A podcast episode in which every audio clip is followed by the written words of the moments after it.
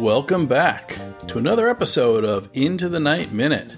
Each week, Movies by Minutes hosts examine the 1985 John Landis directed comedy Into the Night. One screen time per episode. Once again, I am your host, Sean German, and with me is Brian German.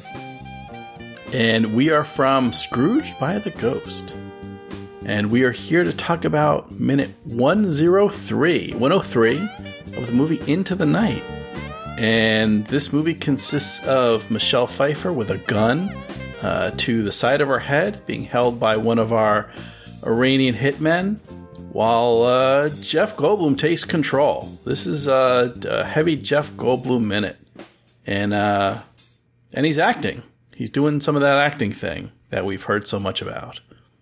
Yes, and this is. Uh, I think all yeah all the dialogue this minute is from Mr. Goldblum, with the exception of the sound of uh, guns being clocked or cocked.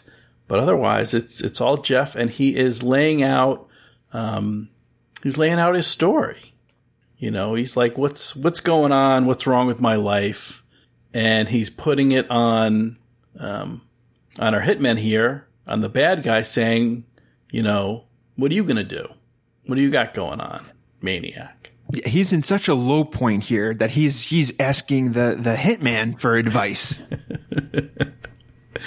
yeah, yeah. I mean, and, and, as you as you said yesterday, Brian, you were talking about the the kind of turn mm-hmm. in this character who has been kind of so passive and just kind of doing what Diana tells him and not stepping up, and now he is. This is the minute where the you know he's been pushed as far as he can go. A line has been crossed, and he's he's stepping up figuratively and literally, mm-hmm. um, approaching this gunman. And this is one of this is sort of a, a trope. It's it's something I don't even um, I barely even get annoyed by it anymore because it's so common, and I know it's going to happen. Where um, in the midst of mayhem and the firefight and everything else going on, one character just starts talking and then nobody else does anything. Everyone is just standing around watching this guy talk. And obviously, I, I think it's obvious. I don't think police would actually do this. Um, you know, let this guy kind of just step into the, the center of, of this action and just start monologuing the way he does. But it's, you know, it's the movies. It's Hollywood. Right. It's, you know, it, it, it, it's what happens. Right. Yeah, I mean, eh, eh, you know, it's possible one of the, the, police may try to talk to him, but to just have who they they don't know who he is, um, or maybe they do. I, I, you know, that I'm maybe you could shed some light on this. Do they know who uh, Ed is here? Yeah. I mean, they have been following, and they did. That's yeah. I, I don't know the. I guess it depends on the level of coordination. So there are there are agents, so the the, the kind of the uh, the people that were under uh, undercover, particularly there was like the guy that was pushing the woman, the the sky cap who was pushing the woman in the wheelchair and, and so forth. So the feds that were undercover have been following this pair for some time, and they're in on it, and they um they you know they know who Ed is at least you know I don't know what the level of technology is for like running a background check or what the level of technology was in 1985 would they know his life story? Do they know where he works and where he lives and all that? Maybe not, but they know he's with Michelle Pfeiffer. He knows they're involved with, or they'll know he's involved with the whole Emerald thing with Shaheen and all that. So the feds kind of know the, the, how this how this guy is involved in this other, you know, in the whole thing. Have they had an opportunity to communicate that to the the airport security. I'm, and I'm not sure if it's airport security or just like the local LA cops, but there's clearly there's some uniformed officers that are not. Um, I'm assuming not with the FBI. They're not federal agents. Um, I guess there'd have to be some clearance or coordination. Mm-hmm. Like the feds don't just go into an airport with guns; they kind of alert the local authorities. But um, I, I got to think for at least some of uh, some of these uh, members of law enforcement they got to just be like, what, what the heck? Like, this has got to be very confusing. Who is this guy? just standing in the middle of thing. Like, isn't he worried about getting shot? What is he talking about? Like, it, it seems like they would be very confused. Right. Right. Yes, I agree. But you know, it's the movies. But yeah, it, it's it's the movies, so we'll allow a certain bit, and uh, yeah, and and well, the the I think it was the first dialogue or one of the first lines in in the minute is Jeff addressing directly the bad guy, saying, "Big shot, you got a gun. Now what?" right. Yes. I mean, and again, the the Jeff Goldblum from the beginning of this movie would not be doing this. Right. Yeah. Absolutely. I, you, yeah, that guy in the beginning who, yeah, who couldn't even confront his own wife about her infidelities or her taste in ice cream. Right. Um, is now, is now in this situation where most people would excuse him if he said, if he ducked out and said, I'm, I don't want to get involved in this. But no, he's, he is stepping up. Uh, yes. Um, and, and even calls the guy a maniac.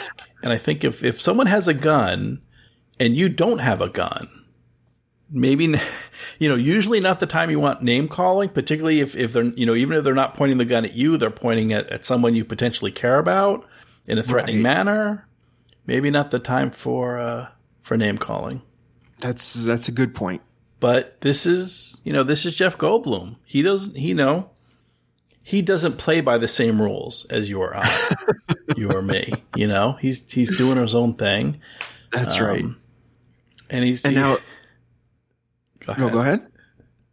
I, I was going to say with the the shots with Michelle Pfeiffer, I do like how they're they're really tight and some unique angles. I, I did find the way they shot her uh, to be interesting. I believe they're most they're, they're very tight close ups on most of them, if I'm remembering correctly, as I'm watching this minute again. Yeah, they they do, uh, and probably the cinematography as much as the direction to build up the tension. Those tight shots. There's some that are straight on where we just see we see Michelle, we see the gun, we see the gunman behind her. But um, in addition to like the, the the traditional, more traditional straight on shots, there's some where we get a very low angle Mm-hmm. Where you, yes. I, I, imagine the cameraman on his knees at, at the feet, you know, looking right up and we get, um, you know, we get the look in their eyes. We get the sweat on the brow of the gunman.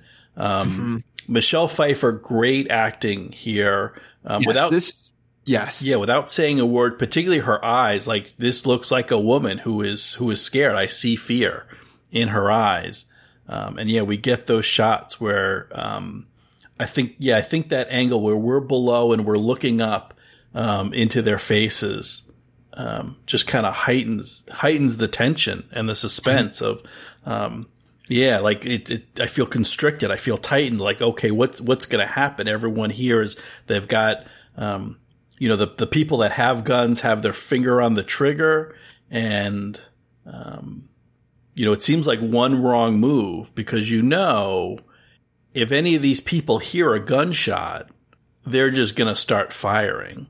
You know, mm-hmm. or if a car drives past and backfires, like any kind of loud noise, everyone is on edge. And and actually, a pretty good job. I got to hand it to uh, to Landis and everyone else involved here. I I did feel the tension in this minute. Mm-hmm. Yes, I, I agree. As I said, I thought the location was a little boring, and but this really ratchets up the tension, and, and I think is well shot. No pun intended. yeah. Yeah. So then, so Jeff Goldblum is now turning to, turning to his enemy, turning to the bad guy, the guy who's got a, the gun to Michelle's head, and he's asking him for advice. Let me ask you something. Maybe you can help me. What's wrong with my life?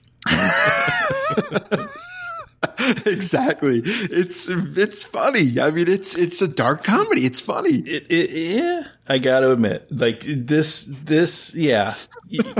For it's not all bad. This is winning me over. I did get there. Some, you go. This chuckles. is what it. Took. This uh, is what it took. this, yeah. So I mean, this minute in the swings, like you know, so I was just saying how like I felt the tension and and you know everything is is hot and sweaty and and intense and constricted, and then all of a sudden it's just. and the note I have is just run with four exclamation or five exclamation points for Right. for this gunman. If every, if you're ever in a situation where someone turns to you, like like Goldblum has here and says, "What's wrong with my life?" Just that's you- that's not a conversation you want to be part of. Just Right. It's so messed up. He's got to. Well, we'll get to that the next minute. But yeah, uh, yeah. We'll, yeah. we'll we'll get to uh, to what's going to happen next minute. But I guess it's just, um, yeah, and it, it's, I guess it, it's it's kind of funny in the unexpectedness. Like I don't, you know, you kind of what as a gunman, what do you expect when you take a hostage in this situation? What do you expect to happen? Whatever it is, it's not. yes, it's not a middle-aged man asking for life advice. Right. Um, and I, I think that plays that plays to Jeff's advantage.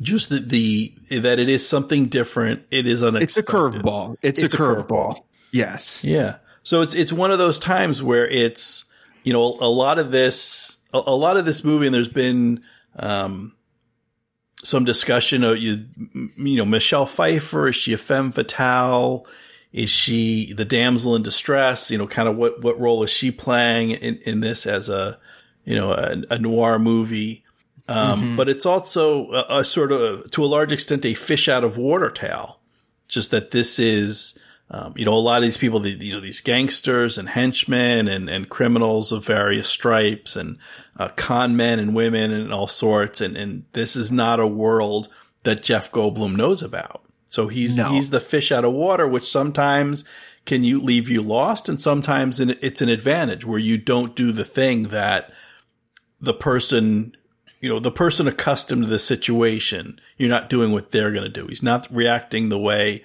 a police officer or federal agent might react. He's not acting the way a rival bad guy would act. He's acting Right. in a in a uniquely Goldblum fashion, and it is to Mm-hmm. That's his true.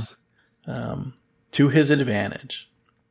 Yes, because I think in a in a more conventional movie or character, he'd be looking to somehow, and, and we've probably seen it in in tons of movies, somehow physically make a move on the henchman here. Um, so, sort of talking to him and inching closer to do something physically. I do not get that from this here. I get that he is really a desperate man speaking to him. Right, right. Well, yeah, because I guess the, um, like the usual play, if you're kind of going by the book, would be you do the like, oh, point the gun at me. You know, don't point it at her. Like, try. Right. You want to you want to distract the gunman from the person you're trying to protect from danger, and you'd say like, okay, look at me, point the gun at me. Maybe you like offer to do a swap. You can take me hostage, and and we'll go, and we'll you know we'll get away, and you know just let the woman go, kind of thing. Um, which I don't. Yeah, I, I mean, I don't get that impression that that's what Jeff's doing here, like, or at least consciously. Obviously, he is distracting the gunman from, um, from, from the immediate moment, but it's, it's, it's, it's, it's done in such an odd way, an unexpected way that it, it almost, yeah, this is almost like Jeff doesn't see the guns at all. This is kind of like if you're you're at the airport bar and some weary traveler just slumps down on the stool behind you, you know, orders a double and then, you know, starts pouring out his heart. Oh, what's what's wrong with my life? My wife's cheating on me. Why, why, why? Like that it almost belongs in that, you know, in that um tableau or that scene at Right. the airport bar or someplace else rather than in this situation where yeah, it doesn't it doesn't seem to fit at all. No. Yeah. But And, it- and you're right. In a more macho move, it would be point the gun at me, take me. He'd be trying to switch the switch him into where she is. You know, so swap the the hostage here. Right. So it's um yeah, but it, it kind of plays into um you know, it, it plays into the situation by doing the wrong thing. He's kind of doing the right thing. If he, I think if he, you know, if he said those things, the kind of the, the, the usual things, if he tried to, you know, if he said, you know, don't think about her, look at me, point the gun at me, focus on me, um, I don't know if he could do it convincingly because Right. he's not he's not a practiced gangster or law enforcement officer. He's not used to guns and everything. I think it worked. You know, he he achieves that goal by by not trying to achieve the goal, by just kind of mm-hmm. ignoring the situation and ignoring everyone else. For for once, he is not you know, he's not acting for someone else. He's not either reacting to something they've done or trying to do what he thinks they want him to do. He's just like, I feel like pouring my heart out. I'm going to do what I want to do and I'm ignoring all the craziness that goes on around me. Right. Now, so what, um, and I, I, I think it's fair. I think uh, uh, other people have kind of described this as a sort of a, um, in, in the film noir style, um, which is a style that is associated with, heavily associated with Los Angeles where this occurs. Um, are you a, are you a noir fan? And do you think that this fits in with that genre? Uh, I'm not uh, particularly a noir fan. Um, it, does it fit in? Yeah, I, I suppose it does. I, but I don't see it. And, and maybe I need to watch uh, more film noir, but I don't see it. I, again, I see it more as as that crazy night type of movie. Um, Yeah. Yeah. maybe because I did just watch it a few years ago. Uh, that could be part of it. That I was, I've just seen so many other things or things sort of in the same uh, genre. I don't know. Yeah, and I think I'm the same where I'm I'm not a huge noir fan. I you know I can't run down dozens of movies. There's, there's obvious some some obvious greats, you know, Double Indemnity um, and Dark Passage and and, and and and things like that. So there are a few traditional, you know, the kind of the old timey black and white noir that that I like. Um, and I, I, I think you, you're a good point. Like it's certainly this, this fulfills a lot of, um, it kind of checks a lot of the boxes in terms of, of what makes a noir film. But I think it, it deviates in this part.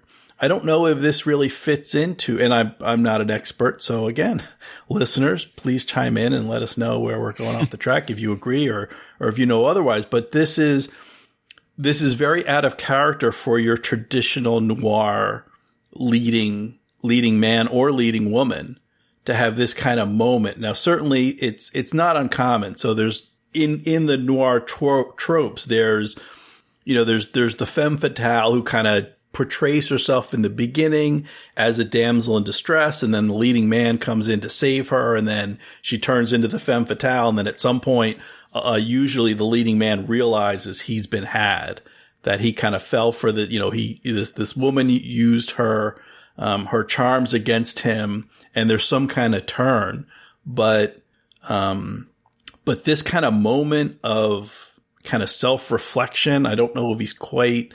I think um, I think there is a bit of a breakthrough. Just not that not that Goldblum has found any answers yet, but he's at the point where he's asking the questions, which is a big breakthrough for him. Um, and it almost seems, um, it's it, like it's. Uh, I'm trying to think how to word it. Like it's not because of Michelle Pfeiffer. It's not because of the femme fatale. Um, you know, usually at the end of you know, usually it's kind of like at the end of like Double Indemnity, where the guy's like, "Oh, um, you know, I've been set up. I've been done in. This woman that I thought was a good thing turned out to be a bad thing." And this is almost like aside from that, where where Jeff Goldblum is coming to these realizations on his own about his own life. It's not that he realizes, oh, you know, that this woman's been using me all through this night to try to whatever, to protect herself or to get away or, you know, just use me as a decoy. So the bad guys are looking at me and not her for whatever. Like it's not, she's not, um, She's not the catalyst to get him to change. She's doing it from himself. Right, right. Yeah. Yeah. So I Right, think yeah, it yes. is kind of different from the traditional noir, at least as I understand it, in, in that respect. Like this, you know, I can't imagine, um, you know, like, I, you know, I can't imagine Humphrey Bogart or, you know, one, one of those, you know, st- leading men from the 40s and 50s giving this kind of speech at the, you know, the, the culmination of one of their movies, like this kind of thing. Like this is, Um, yeah, just yeah. I, I, you know, I can't imagine this. This is you know, kind of marks it as a different kind of performance and a different kind of mm-hmm. movie that you know maybe has some aspects of these other movies, but it is a, a, a different kind of thing, and it is kind of like he had to go through this this adventure, this crazy night to kind of to get to the point where he can start start asking these questions. Yeah, and and I think he knows. I think he's in this night for himself. Um, I mean, there could be some. Uh, you know, I never actually got the sense that he was uh, really wanted to pursue like a romantic relationship with her. It, it, it, always, I always questioned it almost even watching, um, that he was there for just, just for her. There could be part of, partly for her. Uh, did you get that idea? Did you get the idea he was just head over heels and whatever she wants, he's doing?